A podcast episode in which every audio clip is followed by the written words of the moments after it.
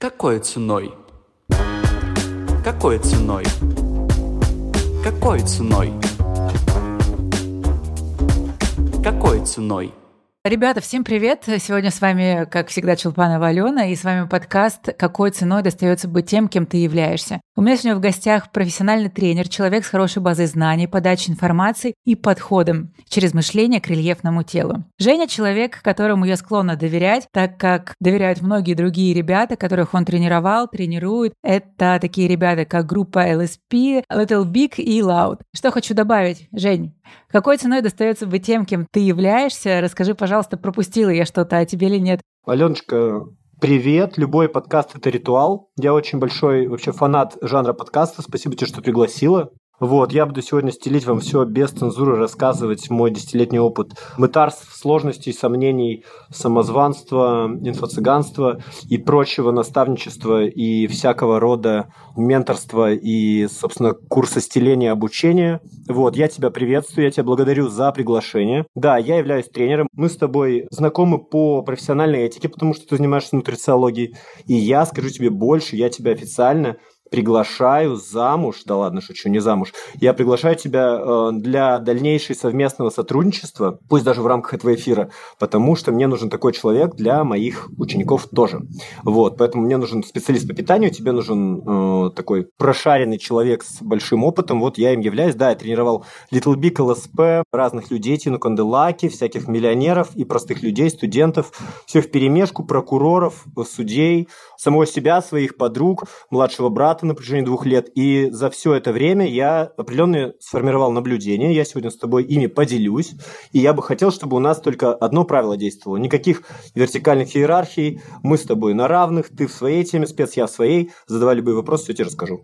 Жень, слушай, я хочу задать тебе такой вопрос. Во-первых, спасибо тебе большое за такой бэкграунд того, что ты мне сейчас только что рассказал. В твоих проектах я с удовольствием поучаствую. Я люблю давать знания людям и очень люблю, когда знания применяют и вижу от этого результат. Наверное, как и ты. Поэтому я хочу тебе задать первый вопрос. Скажи, пожалуйста, как ты понял, что ты хочешь заниматься тренерством? Что в тебе было такое? Может быть, ты хотел воспитать в людях дисциплину, что якобы не хватает сейчас во многих, я вижу. Может быть, эта область э, просто тебе откликнулась, потому что ты ей занимался когда-то. Расскажи, пожалуйста, такие моменты. Знаешь, Ален, я считаю, что обучение – это ритуал, и мой отец, моя бабушка, мой прадед, они все имели педагогическое образование, поэтому у меня не было, с одной стороны, особого выбора, потому что все в моем окружении были учителями и передавали знания, умели объяснять, и параллельно с этим я понимал с раннего детства, что я не врубаюсь в некоторые вещи, такие как математика, геометрия, и когда я с ними сталкивался, я хотел умереть, я хотел, чтобы этого не было в моей жизни,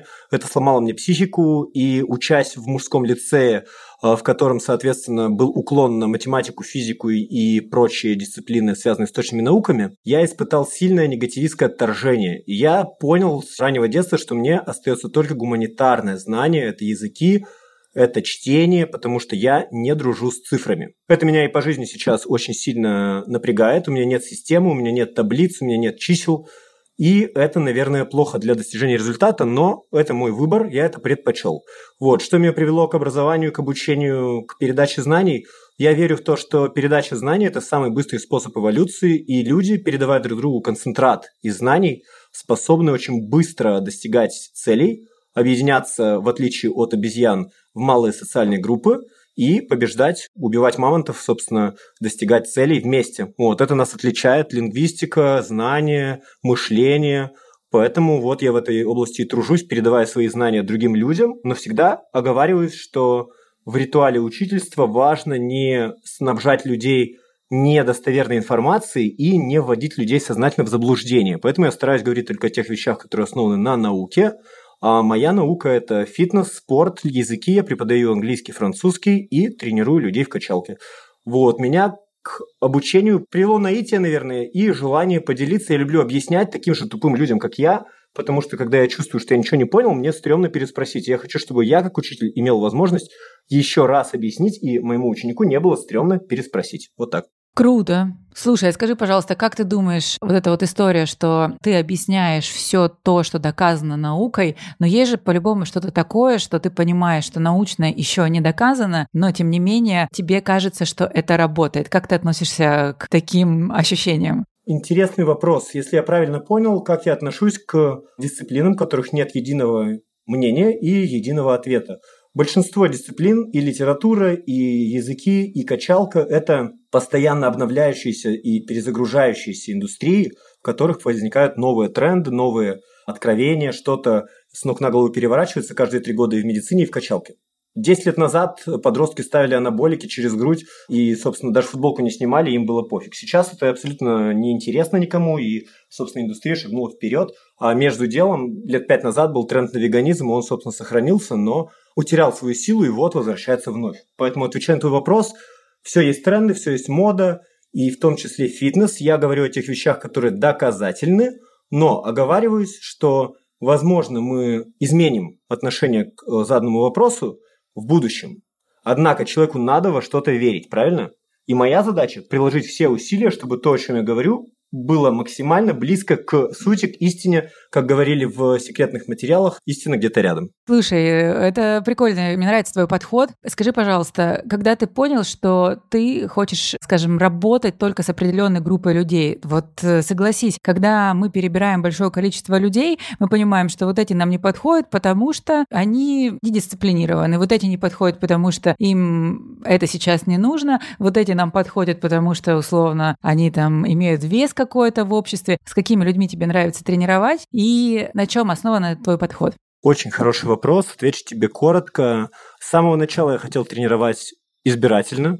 Даже учась массажу или иностранным языкам, я много чему старался обучиться, я не хотел никогда работать на конвейере. Но все мы хотим кушать, поэтому, когда приходит человек, у него есть определенная цель, и определенные бенефиты, которые он тебе даст, материальные, нематериальные, деньги там или что, ты вынужден идти на компромиссы. Я компромиссы не очень люблю и считаю себя нонконформистом во многих вопросах, поэтому я в основном работал всегда с теми людьми, которые мне были по душе, но благо есть такая вещь, как вселенский баланс, и он работает следующим образом. Если ты с человеком общаясь, не находишь общий язык, значит, вам не суждено быть вместе, и вы, как в море корабли, расходитесь через некоторое время, и это очень приятно осознавать, что ты, в принципе, можешь ничего не делать. Иногда мне приходилось сливать своих подопечных сознательно с работы совместной. Не потому, что я ханжа такая или верю в какую-то иерархию и стремлюсь работать только с випами, ничего подобного. Я просто приходил к тому, что человек не придет к результату, даже если я пять лет с ним протренируюсь, он будет транслировать одни и те же мышленческие вещи. А это выкачивает мою энергию, как преподавателя-наставника, и поэтому до переезда в Азию я тренировал в основном людей, которых выбирал сам из числа тех, кто мне писали в инсте. Потом я приехал в Азию год назад, чтобы вас ввести как-то в контекст. Когда началась всем известная операция, да, хирургическая, я принял решение покинуть свой дом родной, сепарироваться с ним. Я не скажу, что я первый, так делал Рерих, так делал э, Репин, например, да, и много людей оказались в изгнании. Ну, в общем, совершил такой выбор, обнулился и стал никем, и звать меня никак. Я думал, что найду благодаря опыту много клиентов быстро, нихуя подобного, извиняюсь за выражение. Потребовалось время проделать те же манипуляции. Сейчас прошел год, я набрал людей, которые мне по душе, я с ними обмениваюсь информацией, мне это очень ценно и развивает меня. Поэтому для меня главный ценностный момент – это чтобы человек и меня тоже развивал, подобно тому, как развиваю его я. Но это не обязательно. Он еще может просто ходить на тренировки, платить деньги и быть доволен. Моя задача здесь оказать сервис. Да, мне кажется, и приносить результат, потому что в любом случае, когда нет какого-то результата, лично у меня, когда я почему-то пытаюсь всегда вложиться максимально в человека, не понимая того, что, возможно, человеку это сейчас не нужно, а потом, не получив результат по его причине, я начинаю обесценивать себя. Поэтому то, что самое лучшее, что может принести клиент, это результат хоть какой-то, который ты можешь оценить весомо. Аленочка, махровая классика жанра, да, когда ты, будучи учителем, передаешь знания, а тебя не слушали. Знаешь, у меня был опыт тренировать одного известного хип-хоп-артиста, я его очень любил, слушал его музыку, а он потом пришел ко мне на рецепцию клуба и захотел тренироваться. Я так обожал его вообще творчество и искренне идеализировал его личность, что когда мы проработали год, достигли определенных целей, скинули 20 килограммов лишнего веса, я узнал о том, что он отлежал два раза в дурке, вот, и вообще 30% может быть максимум информации, которую ему транслирую, усваивает. Но меня это ничуть не обломало, потому что спросить себя и хватит себя, поэтому если ты стараешься сделать хорошо, человек абсорбирует на основании его уровня готовности, наверное. Если ты готов потреблять знания, там, менять, э, привносить что-то новое, ты, соответственно, покажешь результат. но это также не имеет никаких гарантий под собой, поэтому очень важный для учителя-наставника момент – это не ломать голову на тему принятия решений другого человека, и выходя из зала, выходя с сессии, да, с консультации, mm-hmm. приходя домой, как детектив, который расследует серийные убийства. Он же не хочет за столом со своими детьми думать о этих самых насильниках и маньяках. Следовательно, он э, вынужден научиться одному – отпускать, не ломать голову и не придавать излишнего значения, смыслов тому, что что-то пошло не так. Я поняла тебя. Слушай, а с какими запросами к тебе чаще всего приходят люди? 90% статистически хотят скинуть лишний вес, поэтому если бы я говорил о своем онлайн-продукте, то я бы назвал его жиротопка, наверное, просто и понятно. Вот. Но он у меня называется heavy mental, потому что я хочу работать с мышлением и, достигая простейших целей, а именно жиросжигания, двигаться дальше. Найдет это отклик или нет, я не знаю, но в основном люди приходят скинуть лишний вес – и очень больно осознавать, что когда они скинули этот лишний вес, они пошли домой за стены качалки, покинули мое поле внимания и вернулись к своим привычным моделям поведения. У меня был пример 140 килограммов, 19 лет, Дмитрий. Вообще, с точки зрения этики фитнес-тренера, неправильно называть имена. Но я не прикладываю фоторобот, это А. И Б, я говорю только хорошее. Вот, Бог все видит, я не злословлю. Вот, поэтому Дмитрий, 19 лет, э, ел чипсы, играл на компьютере, пришел ко мне тренироваться, мы с ним скинули до 90 килограммов, минус 50 за год. Без раши, без чего-то сверхъестественного, просто на метаболизме, на э, кредите доверия юного тела. И в результате, когда мы скинули 50 килограммов веса, он весил 90, мы нашли ему работу в качестве охранника на автовокзале в Петербурге на водном канале. Да, я находился раньше в Петербурге, сейчас живу в Таиланде. Вот. Э, Дмитрий по прошествии года тренировок вышел из зала новым человеком, он имел работу, социальную жизнь, а потом пропал. У него закончился абонемент 12 месяцев в качалке. И я встречаю его на Лиговском проспекте через 3 месяца, и он снова весит 140. Я говорю, Дим, ты как так? Снова 140 набрал, ну это уму непостижимо. Что ты делал? Ел и играл на компьютере. Я говорю, а что ел? Чипсы. Вот. То есть это абсолютно нормальный такой кейс, поэтому чаще всего люди приходят худеть, но даже достигая своих целей, порой они выясняют, что это не их цель, а навязанная обществом категория. Стать здоровым, стать красивым. Если человеку персонально, конкретно ему, личностно не надо это, он даже получив максимальный саппорт, используя любые инструменты, вернется на э, прежнее собственно, свое состояние и место. Поэтому я сейчас ставлю целью работать с мышлением, и даже если человек пришел худеть или набирать вес, мне на все это, в принципе, похую, то есть я больше акцентирую внимание на его мышленческих особенностях, на принятии решений в каждой малой ситуации. Как-то так. Какой ценой? А расскажи, пожалуйста, что значит э, работать над мышлением? Потому что это такая, знаешь, как э, маслом по холсту работать с мышлением. Мышление – это свод правил, которые у тебя действуют частично бессознательно в голове, и на вопрос, что такое мышление, я расскажу в своем кейсе. Приехав в Таиланд, у меня доход равен нулю, миллион рублей долгов, крипторынок и фондовый рынок, и все вообще упало куда-то в черную дыру. Короче, ситуация не самая приятная. Сильное эмоциональное напряжение. У меня появляется очень классная девушка, мне хочется за ней ухаживать, заботиться. У нее тоже доход нулевой. Привыкла она жить очень дорого-богато. И, соответственно, у меня возникает логичное желание ее поддержать и быть славным парнем да, угу. одна из тоже мышленческих программ «Быть славным парнем». И что я делаю? Я иду к своему э, коучу, девушке, которую я встретил в самолете на Бали, она летела на Бали, я в Таиланд, соответственно, и говорю, Катерина Степарт, к слову, подпишитесь на нее, если хотите, свой инстаграм не дам, а ее с удовольствием. Вот, Катерина Степарт мне говорит, давай я с тобой поработаю, с твоим мышлением. Я говорю, да какое мышление? Мне нужно просто выговориться тебе, как психологу, рассказать мои переживания. Денег нет – запросы, потребности лютые, привык жить как миллионер, а живу как броук. Вот, она говорит, ладно, все это фигня, давай поработаем с твоими установками. Положительными, негативными, выпишем их на листочек, посмотрим, что тебя наполняет, что тебя расхищает, где ты суетишься, где ты напрягаешься. И когда я начал над этим работать, у меня возникло определенное э, понимание того, что я вообще зеленый, что я просто лох, потому что у меня в голове реально каша. Каша из непонятного, несонастроенного мышления. Что я сделал? Я поднял цены на свои услуги вдвое. Соответственно, конечно, это у меня длилось супер болезненно. Я думал, что от меня уйдут все мои mm-hmm. подопечные. Благодаря чему? Безвыходной ситуации. Мне нужно было покупать еду и развлекаться с моей новой девушкой. Вот. В этот момент мое мышление переключилось как тумблер. Но оно переключилось вследствие двух факторов. появление психоаналитика-коуча, лучшее решение в моей жизни, и появление девушки, которая меня вдохновляла. Как бы я отрезюмировал эту тему, увеличить цену на свои услуги было очень сложно, очень сложно.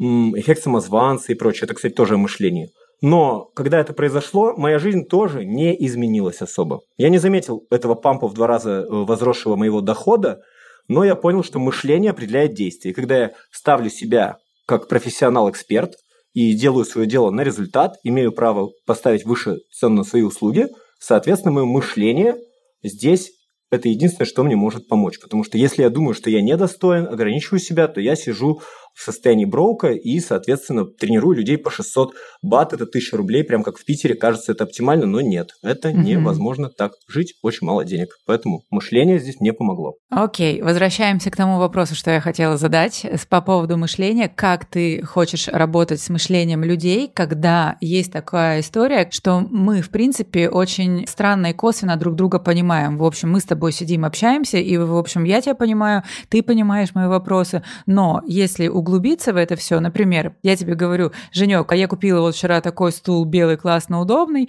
ты мне говоришь, да, окей, когда я спрошу тебя, какой ты стул понял или нарисую мне, возможно, ты нарисуешь трон, а на самом деле это был какой-нибудь стул из Икея. Но, а по сути мы говорим про один и тот же стул. Тем самым, когда ты говоришь про мышление, мышление людей, оно же разное, каждый может тебя трактовать по-разному. На чем основан твой курс по мышлению? Конечно, конечно. Мой курс по мышлению основан на том, что его не существует в первую очередь. Вот, поэтому я его пока разрабатываю. Основан он на том, что будет наполнение, будет наполнение в этом курсе.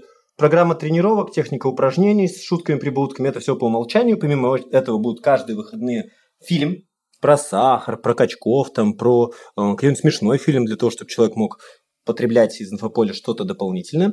Список YouTube-каналов, которые можно подписаться и смотреть, чтобы стать частью индустрии. И, конечно же, инструменты. Вот перед нашим с тобой подкастом я записал еще одно маленькое сообщение для моих учеников. Оно было посвящено самоаффирмациям. Это одна из основ моего курса. Соответственно, каждую неделю будет упражнение. Одно из упражнений – это самоаффирмация. Что это такое? Ты садишься, берешь диктофон от айфона, выписываешь у себя в тетради на листе бумаги в табличке – какие ты хочешь качества в себе развить, какие тебе не присущи. И, соответственно, записываешь на диктофон текст, который ты сама себе написала, письмо себе в будущем, где ты говоришь, я гибкий в общении человек, который не реагирует на провокации, зарабатывает много денег, притягивает материальные блага и всегда находится в свое время в нужном месте. Это просто пример. Зачем это надо? На первый взгляд кажется, что это какая-то ахинея, мне опять продали задорого то, что вообще не стоит и гроша, но по факту это реально бесценно, потому что это позволяет обмануть и перепрошить твой мозг. И мышление – это как раз о перепрошивке мозга. Поэтому у меня за спиной дабы не быть голословным, есть 6 стикеров. Итак, первое, что нужно для того, чтобы записать самоаффирмацию, это понять, что это такое. Аффирмация – это свод правил. Вот я читаю, это свод правил. Второе. Нужно понять, как работает аффирмация. Аффирмация э, делает в вашем мозгу позитивную руминацию. Руминация – это повторяющаяся, как лента, бегущая строка, мысль, но это не параноидальный бред, типа, а что будет, если меня выгонят с работы, наверное, я буду без денег и вообще меня будут звать никак. А это какие-то положительные вещи, которые ты сам себе в наушниках слушаешь, они у тебя повторяются, это положительная руминация. Э, вот так, далее. Три, что нам нужно? Это таблица. Чтобы сделать самоинформацию, нужна таблица, где мы пишем наши убеждения, наши пожелания будущем себе. Четыре – это состояние. Нам нужно быть в состоянии расслабления, потому что из состояния спокойствия самые лучшие мысли приходят на ум. Даже знаешь, я тебе могу сказать, что не то, что состояние расслабления. Прежде чем ты хочешь добиться каких-то больших результатов, ты должен позволить себе ментальную роскошь. Если ты не позволяешь, постоянно задалживаешь себе массаж, постоянно задалживаешь себе отдых, отводишь, ну, таким назовем это самопредательством, типа хочу, но не делаю, и делаю что-то другое, что не хочу, то таким образом ты не только отдаляешь себя от э, будущего какого-то, ты и привыкаешь к этому, и тебя постоянно постоянно идет синдром такой отложенной жизни. Поэтому то, что ты говоришь, вот эта история пустить такую, скажем, киноленту будущего твоего, у меня на самом деле с этим есть проблема. То есть я достигла определенного какого-то уровня, который давно хотела, и сейчас он не идет. И он не идет, и ничего в жизни не идет. Такими темпами, как было раньше. Поэтому это очень важно, то, что ты говоришь, придумать себе какое-то будущее. Для мозга же нет разницы, происходит на самом деле, что ты придумаешь, или в действительности. Поэтому чем больше ты будешь гонять то, что ты хочешь, тем, как это бы бредово не звучало, быстрее ты до этого дойдешь. Я с тобой абсолютно солидарен, Алена. Мозг очень легко обмануть. Вот, я был как-то в парке Universal в Калифорнии и пошел в раздел Симпсоны, в городок Симпсонов. И там, соответственно, было несколько аттракционов классных, которые нужно было ожидать по два часа. Вот я два часа стою в очереди, аттракцион длится одну минуту.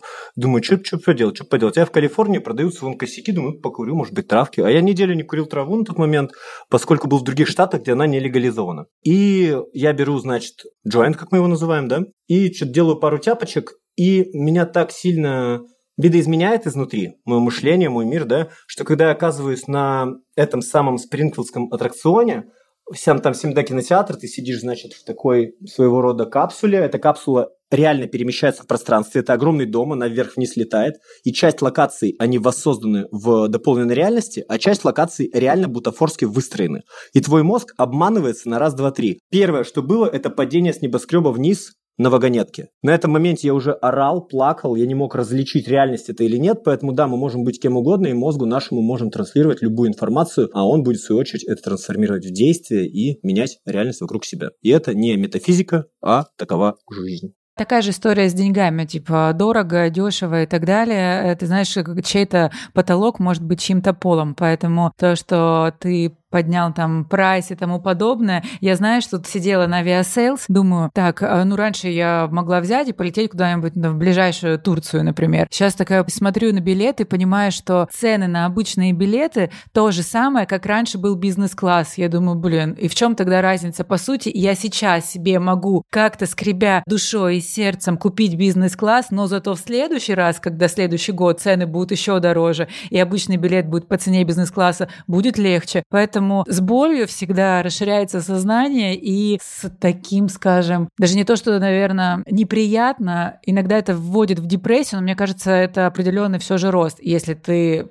при этом познаешь что-то новое, общаешься с другими людьми. Согласен. Самый классный подарок, который мы можем делать нашей аудитории, это не терять нить повествования. Ты в этом плане преуспела, ты меня отлично осаживаешь и возвращаешь на трек, и я тебя тоже верну на трек, потому что мы не закончили с одной темой. Что надо делать, чтобы появилась Самоаффирмация. Дальше диктофон, цифра 5.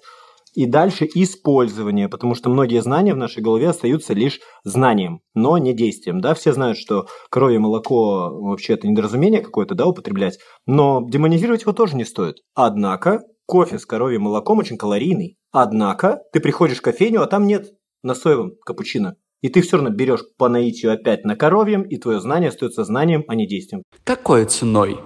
Ты затронул такую интересную тему, как э, мозг очень легко обмануть. Как ты относишься к искусственному интеллекту? Эта тема, я вообще очень люблю все, что новое, и считаю, что этим нужно пользоваться, и смотря в каких руках это новое, то это нам и даст. То есть биоинженерия – это тоже классная история. Можно создавать новые продукты, продлевать там срок годности и так далее, тем самым улучшая экологию. Но смотря в чьих руках это биоинженерия. Это может быть как и хорошо, так и плохо. Такая же история с искусственным интеллектом. Я вижу, что искусственный интеллект создает, генерит все новое и новое, лучше делает, возможно, ну так, в кавычках пока лучше, чем можем сделать мы. Но, тем не менее, как ты к этому относишься? Применишь ли ты это в своей сфере или, может быть, это тебя утруждает как-то? Поскольку вопрос очень широкий, да, хочется ответить развернуто. Как и любой интеллигентный человек, ты склонна быть прогрессивной и следить за новыми веяниями в мире. За это я тебя и уважаю. Я точно такой же. Вот, поэтому за искусственным интеллектом я слежу очень нарочито и хотел бы внедрить его в свою жизнь как можно скорее, пока он не внедрил меня в его жизнь. Если говорить по факту, то искусственный интеллект – это опасная технология, которая реально сейчас прямо сейчас меняет мир, и пока мы с тобой тут лясы точим, он что делает? Самообучается, да? И как с этим быть, никто не знает. Все на науке и на противоречиях приходит к одному, что когда мы говорим об искусственном интеллекте, у него есть ряд характерных особенностей. Он не отличает истину от лжи. Следовательно, ему пофиг, mm-hmm. он фанфик прочитал порнографический для подростков, или это реальная история. И он начинает миксовать в своих ответах реальность и паранойю истину и ложь. Поэтому искусственный интеллект пока не готов э, быть, так скажем, фонарем в мире знаний, и поэтому Илон Маск, который еще две недели назад говорил о том, что нужно заморозить проекты, связанные с искусственным интеллектом, сам себе противоречия создал компанию, которая занимается так называемым True GPT, так вроде бы он назвал ее. Это чат-бот, который ищет истину и умеет отличать зерна от плевел. Вот это круто. Это круто, но это все очень неконтролируемо, и я думаю, что человечество – это кучка высокоорганизованных приматов, которым место в клетке, вот. И я могу об этом говорить радикально, потому что, как показала историческая веха, да, последнее время, э, люди пока не готовы к могущественным технологиям и готовы инвестировать только ради обогащения. Именно по этой причине, когда ты меня спрашиваешь про искусственный интеллект, я понимаю, что они будут тормозить его развитие по тем направлениям, которые будут полезны, до тех пор, пока это будет им нужно, а развивать те направления, которые будут, наверное, скорее деструктивны, если говорить о таком всемирном заговоре. Поэтому я свято э, верю в то, что мы не увидим девственно чистый и свободный искусственный интеллект, потому что он будет либо за левую повесточку, либо за правую повесточку, но едва ли в скором времени он будет, так скажем, не предвзят. Вот это проблема. Теперь ты мне задала следующий вопрос. А как я использую в своей работе искусственный интеллект? Я говорю моим подопечным, им нужно, значит, программу тренировочек на время отъезда. И я в шутку но в каждой шутке есть доля правды, говорю, да ты напиши в чат GPT, качественная тренировка ног с акцентом на бицепс бедра. И он тебе выдаст вообще офигенную лучше меня. Не трать мое время, брат. На самом деле, я, конечно, сам расписываю тренировочные программы, и тем не менее, искусственный интеллект может сделать это лучше, чем я, за более короткий отрезок времени. И это меня не пугает, потому что креативная часть будет всегда в цене, и поэтому креативить это создавать что-то, что не способно создать алгоритмическая машина. Этим мы занимаемся. Наш подкаст не состоялся бы, если бы вместо моего собеседника был искусственный интеллект, а не Алена.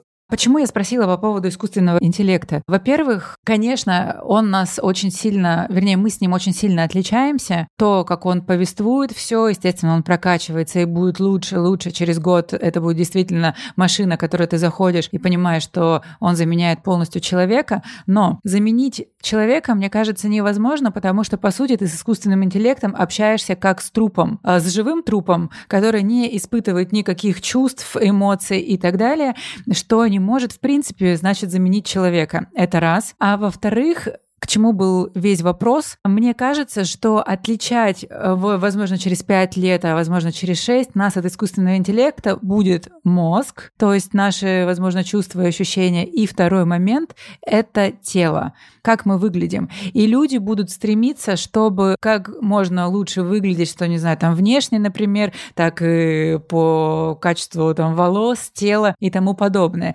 И никакой искусственный интеллект просто так прокачать это тело не сможет. Соответственно, Соответственно, самыми востребованными профессиями, как мне кажется, это будут люди, которые дают очень классную энергетику, и с ними можно коммуницировать, и те, кто может прокачать твое тело. Вот к чему я. Согласен с тобой, Ален. Хочу сказать, что человек очень легко обманываемая мозговая структура, соответственно, мозг легко обмануть. И, как мы уже сказали с тобой, да, мозг – это суперструктура, которая не всегда может отличить зерна от плевел.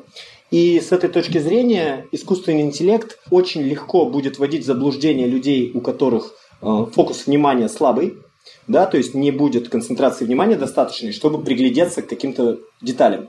И также людей, которые, в принципе, имеют невысокий уровень интеллектуального развития. Здесь мы не говорим о том, что арийская раса – высокоинтеллектуальное создание, а афроамериканцы гораздо скуднее. Это, конечно же, не так. Я за абсолютную толерантность в адрес всех э, гендеров, полов, культур вероисповеданий и наций. И, следовательно, люди, которые не очень имеют хорошее базовое образование, они не смогут отличить зерна от плевел. Поэтому дипфейк-картинки будут э, насаждать интернет и вводить людей в заблуждение. Что делать в этой ситуации, я не знаю. Мы, в принципе, в этом плане безоружны. Мы можем только постараться изо всех сил быть той, тем одним процентом людей, которые все-таки будут достаточно сильны интеллектуально и составлять малые социальные группы, которые смогут как-то этому противостоять и находиться в реальном мире, а не в виртуальном. Если говорить о моем собственном кейсе, я интересовался искусственным интеллектом очень давно и был на одном классном мероприятии двухдневной выставки, которая проходила в Петербурге в главном штабе Эрмитажа на Адмиралтейской площади. Эта выставка длилась два дня, она называлась «Искусственный интеллект. Диалог культур».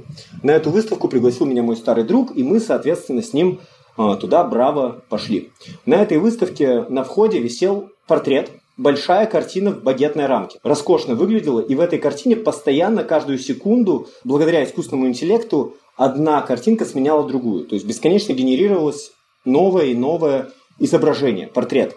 И эти портреты были не живые, это были своего рода пиксельная нежить такая. Это были лица, в которых нет души. Хотя это были портреты, составляемые из множества портретов той же стилистики. И, соответственно, они выглядели красиво и органично, да, эстетично. Но было стойкое ощущение, что это фейк, которое невозможно объяснить на уровне логики, скорее на уровне ощущений. И я думаю, что технологии шагнут вперед, и мы не сможем в дальнейшем так легко на уровне ощущений одно от другого отличать. Поэтому давайте ценить э, нашу текущую реальность, которой пока эти технологии не достигли того уровня, чтобы мы не могли э, понять, что кого. Вот. Но в нашей стране вроде бы уже ввели некоторое наказание за использование deepfake э, технологий, поэтому если по телеку будет Байден, да, там говорить о том, что мы скоро взорвем ядерным оружием, то не ведитесь на это, мы его привлечем к ответственности старого дурака. Слушай, э, исходя из этого ответа твоего, есть вопрос у меня такой профессиональный. Ты занимаешься уже много-много лет, почти половину своей жизни тренерством. И скажи, пожалуйста, что позволяет тебе оставаться ресурсной в этой профессии? Потому что, например, я человек, мне интересно многое, я могу очень быстро поменять свое решение, ну как очень быстро, достаточно быстро, и что-то новое выхватить, начать развиваться где-то в новой индустрии и так далее мне может наскучить моя профессия, потому что если нет в ней глубины какой-то, то это точно через год мне станет неинтересно. В моей профессии есть определенная глубина, но из-за клиентов, которые приходят только, как ты заметил, 90% людей хотят похудеть, ты показываешь им глубину, ну, всего там не такую уж глубокую, как это может быть. И поэтому, чтобы оставаться в том же ресурсном состоянии, по своей части работы, я применяю разные для себя методы изучения. Это и, возможно, и биохимия,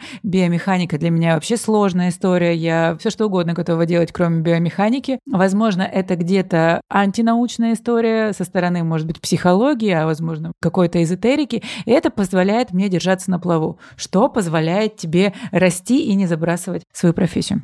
В детстве я был весьма полным и непропорциональным, некрасивым подростком. У меня был лишний вес, много комплексов. Я не мог там играть в футбол с парнями в пригородном лагере. Поэтому у меня сформировалась фобическая такая негативная мотивация, которая меня ведет по жизни. Поэтому у меня как бы с детства нет вопросов, что, какого лешего иду на тренировку, потому что не хочу вернуться в то самое тело. Но недавно на сеансе психоаналитиком я обнаружил, что это лишь отмазка моего мозга, что все так. На самом деле все иначе. Мой отец и моя семья, в частности мой отчим, он был повернут на закаливании, здоровом образе жизни, спорте и заставлял меня тренироваться три раза в неделю. У нас было простое правило в семье. Либо три тренировки в неделю, понедельник, среда, пятница, любой вид спорта подойдет, либо тысяча слов на немецком языке, либо 500 отжиманий. А так как он был бухгалтером, соответственно, он мог считать повторение, пока делает отчетность. И у меня не было возможности увильнуть. Поэтому я предпочитал брать 100 рублей, идти на тренировку под дзюдо, она стоила 100 рублей разовая, и э, я мог пойти в Макдональдс вместо этого и съесть бургер и колу. Потом вернуться и сказать, ой, такая тренировка была тяжелая. Но у меня была задача постоянно что-то делать, чтобы мой отец э, был удовлетворен. Это сформировало во мне дисциплину, привело меня к хорошим физическим кондициям, но не могу сказать, что это было гуманно. Вот, но это было полезно сейчас. Поэтому, наверное, негативная мотивация лучше всего работает, но не всегда. А, есть у интеллектуально развитых людей также еще возможность понять, что спорт это полезно и ценно с точки зрения развития их личности, и, соответственно, это им необходимо, поэтому они будут им заниматься. Я таких людей знаю парочку, но их подавляющее меньшинство. Вот. От себя могу сказать, что меня заставляет в этой индустрии находиться по-прежнему необходимость зарабатывать себе на жизнь. За 10 лет непрерывной работы тренером и учителем иностранных языков я уже слабо представляю, чем я еще могу заниматься. Поэтому опыт, он на самом деле играет злую шутку с тобой. Ты внутри него находишься и не можешь выйти из этой капсулы. И благо, если тебе в ней приятно, комфортно и органично. Благо. Потому что если не ты ее выбрал, а твои родители захотели, чтобы ты стала балетной актрисой, например, да, то логично предположить, что у тебя будет внутренний диссонанс. У меня этого диссонанса нет. Я сам выбрал иностранные языки, стал учить своего младшего брата английскому на втором курсе университета, чтобы заработать какой-то кэш. Мне платили 200 рублей тогда родители за уроки с моим младшим братом. Вот, потом я, соответственно, отучился в университете фитнеса на тренера, стал тренировать людей, Предварительно я тренировался с моим младшим братом два года у себя в квартире в Череповце с минимумом оборудования, потому что мне хотелось не выглядеть плохо, а и б иметь возможность постоять за себя.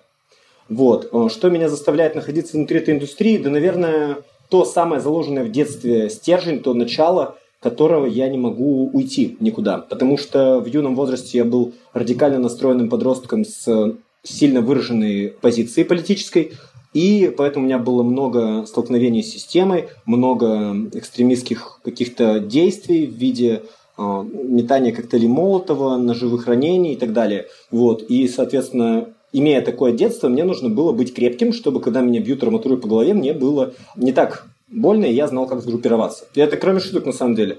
Вот. И, собственно, это тоже послужило большим фундаментом для выбора.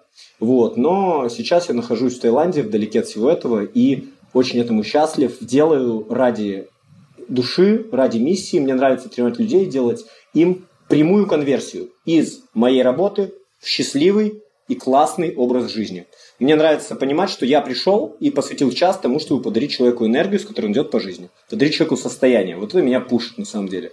Это осознание прямой конверсии. Я делаю полезное дело, за которое получаю fair income, да, и он, собственно, меня удовлетворяет. Все в шоколаде, в закат, как бы день закончился, идем спать, попили водички и на боковую.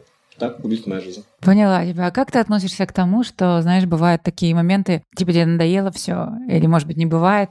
Конечно, конечно, конечно, Аленочка, бывают моменты, когда ты физически устаешь и возникает отторжение, негативистские отношения с твоей работой, это называется выгорание.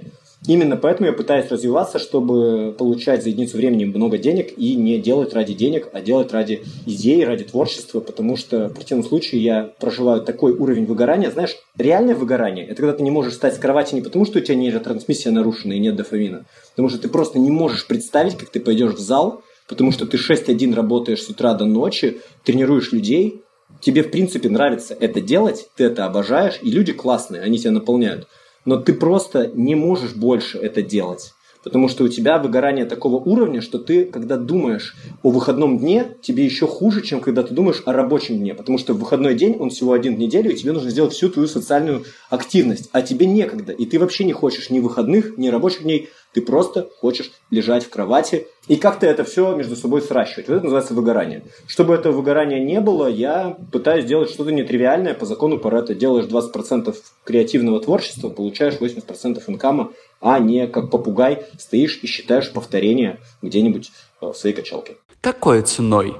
Скажи, пожалуйста, с э, высока своего опыта, какая, на твой взгляд, самая эффективная тренировка? От, э, может быть, вопрос покажется очень глупым. Я тоже разбиралась э, с тренировками, с подходами и тому подобное. И нету там тренировок, условно, на жиросжигание и так далее. Но, понимая тот объем, а, который готовы тратить люди в спортзале, понимая их мотивацию, что это, возможно, через пять занятий пойдет на спад, понимая о том, что люди привыкли не досчитывать, вернее, пересчитывать и есть больше и так далее, какая, на твой взгляд, взять эту всю совокупность, эффективная будет тренировка для человека, чтобы он потом к тебе не пришел и сказал, слушай, Жень, короче, я понял, что это не мое. На самом деле человек просто взял на себя огромное количество работы, ответственности и так далее.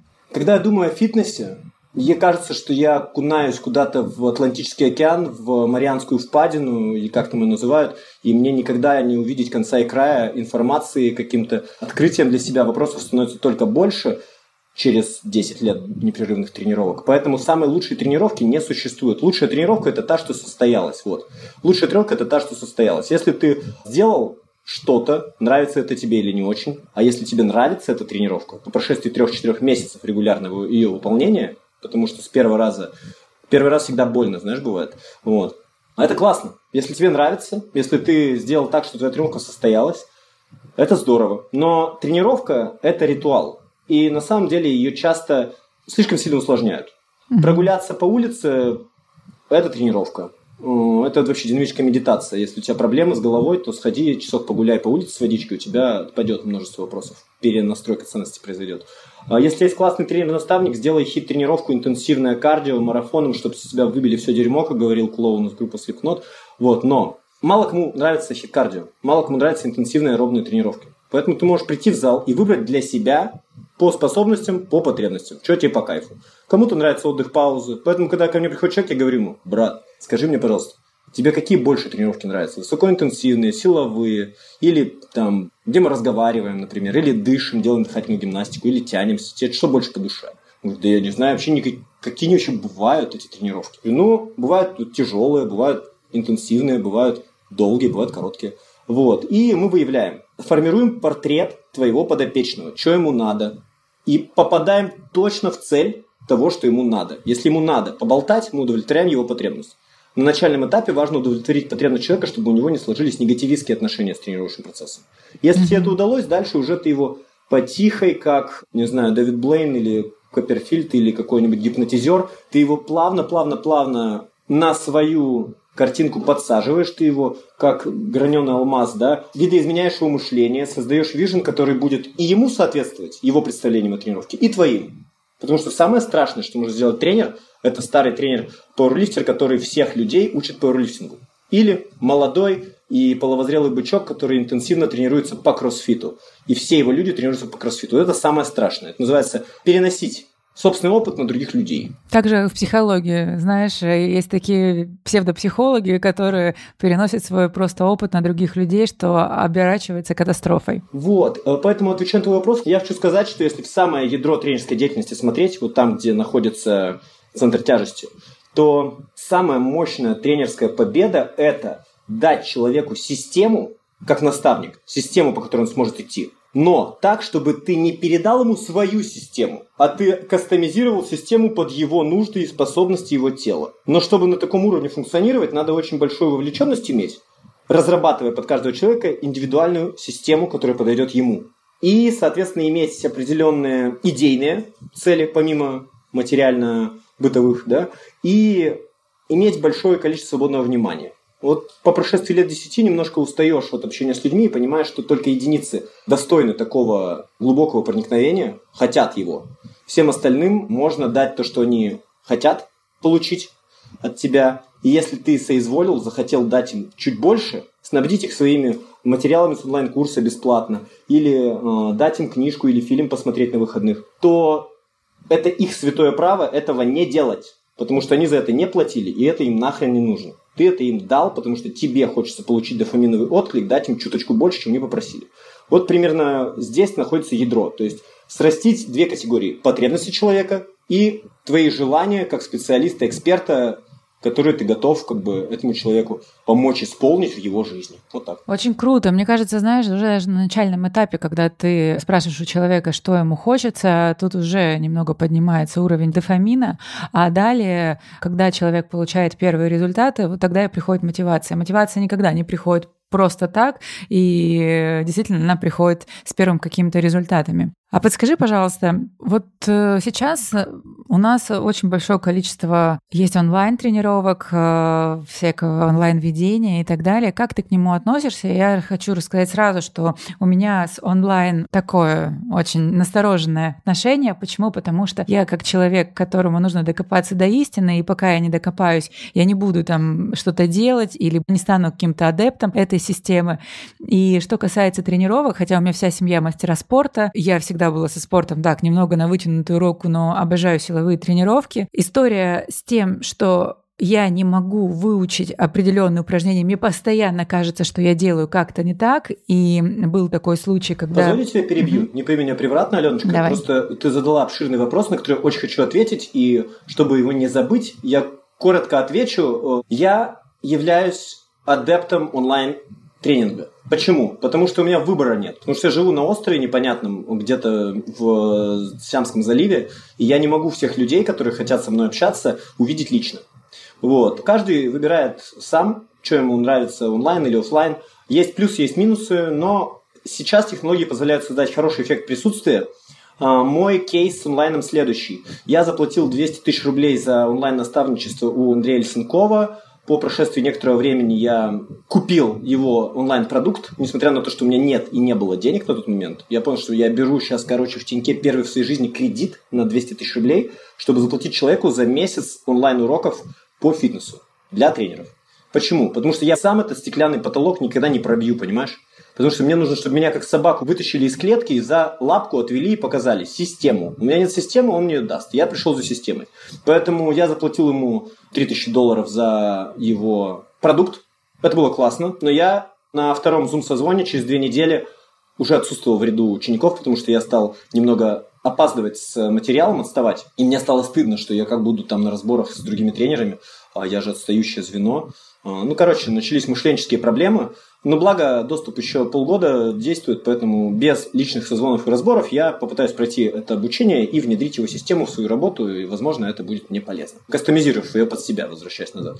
Вот. Помимо прочего, я заплатил своему психоаналитику и коучу уже не знаю сколько денег и сколько бартерных уроков английского и всего остального онлайн. И сейчас я прохожу определенное менторство у онлайн наставника по продажам и упаковке, потому что я не умею продавать, упаковывать, делать гивэвэй. Мне вообще противит вся эта популистская тема, что ты там должен перед кем-то набивать себе цену, а, использовать инструменты, гнать трафик. Мне это все чуждо. Я вообще привык в Питере работать, как говорится, хуй не дуть, работать с кучей людей за кучу денег. И бесконечное количество лидов мне приходили просто по сарафанному радио. Но времена меняются, и надо под них подстраиваться. Поэтому я Сейчас себя позиционирую как адепт онлайн-услуг и хочу сделать классный клиентский сервис онлайн для того, чтобы мои люди онлайн могли получать сопровождение, э, получать больше, чем они заплатили. И работаю над этим. Я параллельно провел вчера 7 тренировок, и потом после этого, после заката сел писать материал. Сегодня сделал рилс, 4 дня подряд пилю рилсы. Короче,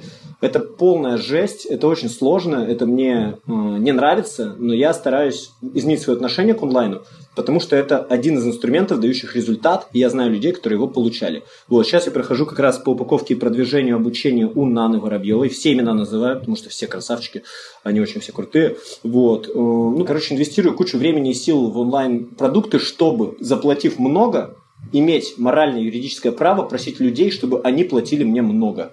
Потому что пока я этого сам не сделал, я не могу этого у них э, просить. Это огромное заблуждение и очень большая ошибка. Смотри, что касается вот этой истории просить больше денег за потому, что я отдал за это много, я тоже работала с психоаналитиком по поводу этой истории, потому что у меня, как оказалось, есть очень сильное чувство ответственности, такое сильное, что оно меня может э, сжирать. Если я не даю много, я не могу убрать много, потому что якобы я не знаю много, хотя это далеко не так. Сколько я там курсов не покупала, я на второе, третье занятия, понимаю, что я все об этом знаю, как будто я прохожу все по второму, по третьему году, как, знаешь, второгодник. Если говорить по поводу того, что ты хочешь больше брать от того, что ты отдал многое, это огромное заблуждение, потому что люди, как правило, если не покупают работу с тобой, это их выбор, и это они на данный момент не могут, но всегда стремятся к тебе, потому что у тебя определенный там шаблон мышления и так далее, и им хочется. Тем самым они тоже растут до твоего уровня, сами этого не понимая. А ты не сможешь людям дать физически больше, потому что мы уже поговорили о том, что они усваивают только дай бог, ну пусть 20 20% всего, что мы даем, поэтому ты можешь повышать настолько, сколько хочется тебе, при этом чувствуя себя комфортно с теми знаниями, которые ты имеешь на данный момент. К этому надо привыкнуть. Я солидарен с тобой. Несмотря на все, что ты сказала, есть объективные категории. Казалось бы, красота – это субъективно. Я думаю, там Алена симпатичная, а я думаю, что очень, а она вот думает, что не очень. Каждый думает в меру своих э, каких-то паттернов, да, и своего вижена. Однако есть объективные категории. Если человек ухоженный, энергичный, здоровый и харизматичный, то это красиво. То же самое касается и онлайн-наставничества. Если твой продукт э, разъебывает, да, то есть если он меняет мышление, если он делит жизнь на до и после, то тебе за него платят. И когда ты сам чувствуешь, что твой продукт стоящий, ты имеешь моральное право за него просить определенное количество денег. Как я для себя определяю это. И покуда у меня нет не то, что должного уровня продакшена, а нет должного наполнения и систематики, я не могу просить больше, чем 50 тысяч рублей за три месяца. Сейчас у меня онлайн-наставничество стоит 50 тысяч рублей за три месяца. Это считается на рынке онлайн-услуг низким прайсом. Однако, в моем представлении, это определенные деньги. Но все это очень релевантно и условно, и относительно. Поэтому, короче, я бы хотел, чтобы наши с тобой продукты были достаточно мощными, чтобы за них можно было без зазрения совести просить определенную плату и людям давать знания и открытие Но вот как раз-таки люди готовы платить за харизму, за энергетику и так далее, и только после этого они, собственно, покупают большие, на большие суммы. А если еще и продукт классный, это вообще три в одном. Если говорить по поводу того вопроса, что я задала тебе по поводу онлайн-тренировок, я к чему? А, дело в том, что я не могу заниматься онлайн, потому что мне постоянно кажется, что я делаю все неправильно, все не так и так далее. Как ты решаешь эту проблему с техникой в онлайн-режиме? Ну, все уже решено за меня. Видео с выполнением отдельного подхода, отдельно взятого упражнения позволяют анализировать технику. Знаешь, у страха глаза велики, и когда ты по ходу пьесы уже работаешь с человеком, ты понимаешь, во-первых, человек, который вообще не бельмес, как говорится, ну, совсем ноль, он едва ли пойдет онлайн тренироваться, если он достаточно благоразумен. А если он и пойдет, то ты ему дашь соответствующий базовый минимум, где он совершит минимальные риски для своего тела и здоровья. Мы же как доктора, тренеры и нутрициологи, да, по принципу не навреди живем, только клятву Гиппократа не даем и вообще не несем ответственность, между прочим, юридическую за травматизацию наших клиентов. Поэтому, если они травмировались, то только моральная ответственность тут важна. И, тем не менее, я предпочитаю не давать жим присед тягу людям онлайн, потому что это сложное координаторное упражнение, да, и высок риск получить травму. Однако, если человек адепт пауэрлифтинга, и он уже все знает и умеет, то э, я интегрирую в его тренировочный план эти упражнения, если он этого хочет. Вот, поэтому, короче, отвечая коротко на твой вопрос, технику упражнений можно по видосу вот следить, пусть это и не дает того эффекта, как личное присутствие, Э, но люди и на гитаре учатся играть и петь через онлайн-уроки. Да, лично пальчиками трогать, как это называется, пальпация, да, когда ты вдоль позвоночного столба ведешь а, двумя пальцами. Это более эффектно и более эффективно, чем смотреть через экран а, своего айфона на позвоночный столб. Но если у тебя есть экспертные навыки, то ты, возможно, даже по такому виду взаимосвязи сможешь дать какую-то обратку и быть корректным в анамнезе, диагнозах и выводах. Но мы все имеем право на ошибку, и человек ошибается в первую очередь сам. Но если тренер дал ему непосильную ношу, то это, конечно, некомпетентно с точки зрения процесса и тренерской деятельности. Вот. Поняла тебя. Спасибо тебе большое за ответ. Э, Жень, вообще спасибо тебе огромное за уделенное время в подкасте. Я думаю, что если а так и будет. Многим ребятам захочется с тобой покоммуницировать. Я обязательно оставлю твой инстаграм. Пусть они свяжутся с тобой, скажут, что они с этого подкаста, чтобы ты имел в виду, откуда, например, идет трафик, и после какого, какие темы обсудили, и, возможно, этот человек как раз-таки пришел по слуху, по ощущениям того, что ты ему очень сильно подходишь. После нашего подкаста я обычно прошу людей оставить какой-то подарок. Скажи, пожалуйста, какую часть себя хотел бы оставить слушателям? Да, резюмируя наш разговор, Леночка, спасибо тебе еще раз за приглашение. Это все не вода, это содержательная информация. Поэтому я дарю моим э, подписчикам от Алены во-первых, список анализа крови. Если они хотят сдать анализ крови, посмотрите свои референтные значения как гормончики, как витаминчики. Если будут отклонения, обращайтесь уже за денежку, вам расшифруем.